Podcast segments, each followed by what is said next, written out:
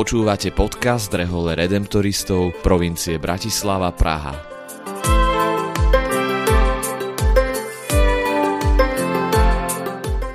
V tejto sérii podcastu hovoríme o nádeji. Víziou redemptoristov na najbližších 6 rokov je byť vo svete misionármi nádeje v šľapajach vykupiteľa. O tom, aká je ich osobná skúsenosť s nádejou a čo pre nich znamená byť misionármi nádeje v každodennej službe ľuďom, sa budeme rozprávať s našimi spolubratmi.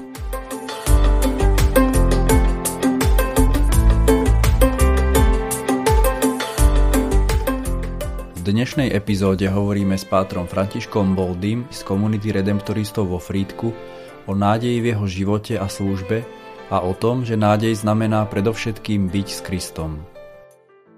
Oče Františku, co pro tebe osobně znamená naděje a být misionářem naděje? No, to je zajímavá otázka. E, někdy, když tak uvažuju o naději, tak e, mě napadá především to, co možná je mezi lidmi často rozšířeno, že když mám naději, tak mám naději v to, že když mám nějaký problém, nějakou těžkost, takže se všechno změní, že všechno bude dobré, eh, všechno dobře dopadne. Ale mm, často samozřejmě to ovlivňuje i můj život nebo můj pohled na naději. Ale mm, zvláště v poslední dobou, když uvažuji o naději já, tak vím, že pro mě je naděje být s Kristem. Být s Kristem nejenom až, když překročím práh věčnosti, ale už teď. Teď, když s ním mluvím, když se modlím, když eh, ho přináším jiným kolem sebe, tak eh, vím, že být s Kristem je pro mě to nejvíc. A to je pro mě naděje, protože eh, naděje je krom té teologální cnosti, kterou máme vlitou do svých duší, do svých srdcí, tak je především uh, důvěra. Důvěra, že nejsem sám, um, že se nemusím ničeho bát a nějak bych možná to zakončil krátce i vlastní zkušenosti z Evangelia podle Lukáše, kde Ježíš mluví v 15. kapitole podobenství o tom milosrdném otci a marnotratném synu kolik naděje z tohoto podobenství mm, plyne i pro mne, i věřím pro, pro všechny. Protože mm, častokrát, když se někdy zatouláme, tak eh, víme, že se můžeme vrátit. Vrátit k Otci, který nás očekává, který touží být s námi. Takže to je pro mne naděje. Vím, že patřím Bohu a i když klopítnu, můžu povstat a vrátit se k němu. Františku, ve Frýdku se svými spolubratry sloužíte taky starým a umírajícím lidem. Jak tato zkušenost mění tvůj pohled na naději? Je někdy zajímavé eh, se potkat s lidmi, jak se říká, nad hrobem už, eh, protože mají už na dosah nebe a na straně druhé nějak chtějí uh, buď si vyspořádat, uspořádat um, ten už skoro naplněný pozemský život. A tak je zajímavé vidět někdy, um, jak se rozzáří tváře těch lidí, uh, kteří mm, jsou ještě přivědomí a kteří touží uh, přijmout svátost pomazání nemocných, viatikum po případě, když je to možné.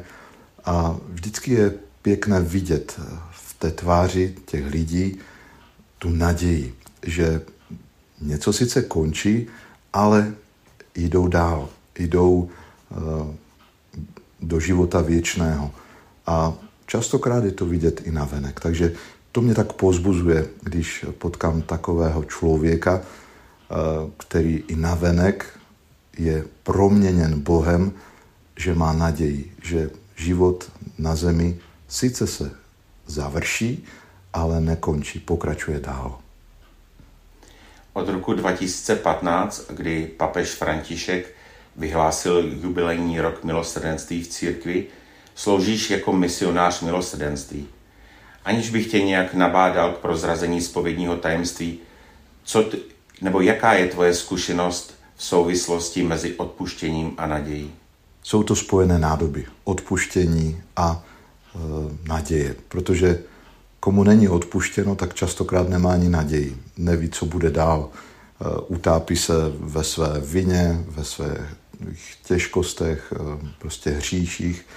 A takový člověk někdy, krom toho, že neví, co bude dál, tak e, prožívá opuštěnost, samotu.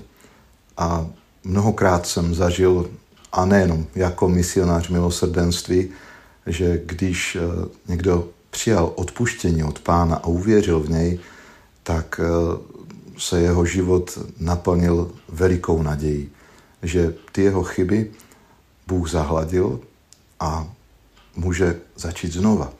A to je, myslím si, velice krásné. Eh, kolik i dnes v dnešní společnosti máme kolem sebe lidi, kteří nechtějí někdy začít znova. A častokrát i proto, protože nevidí smysl, nevidí, mm, co bude dál. A zvláště protože, proto, protože eh, neumí přijmout odpuštění. Tak málo někdy stačí a život se může celý proměnit v naději.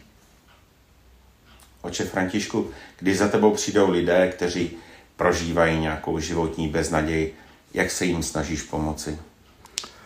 No, na prvním místě mm, jim ukážu, eh, teda ukážu ne na sebe, ale na Krista, který je mm, ten, který nám dodává sílu a dodává naději eh, a se kterým se všechno může proměnit.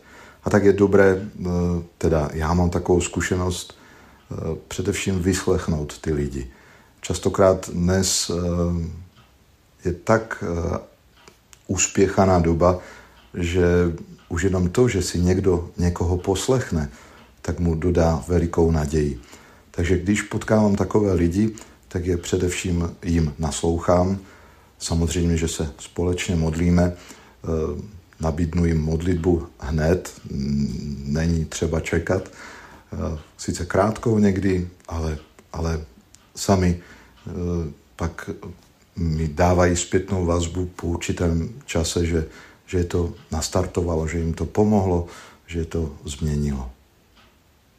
Oče Františku, děkuji ti za tvůj čas a za tvý odpovědi plný naděje. Děkuji také a přeji všem, ať máte každý den proniknutý naději, kterou je Kristus.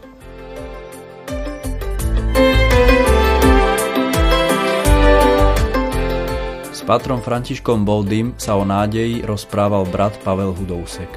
Vypočujte si aj ďalšiu časť nášho podcastu, v ktorej budeme v téme nádej pokračovať. Moje meno je Lukáš Michalovič a som členom formačnej komunity redemptoristov v Bratislave.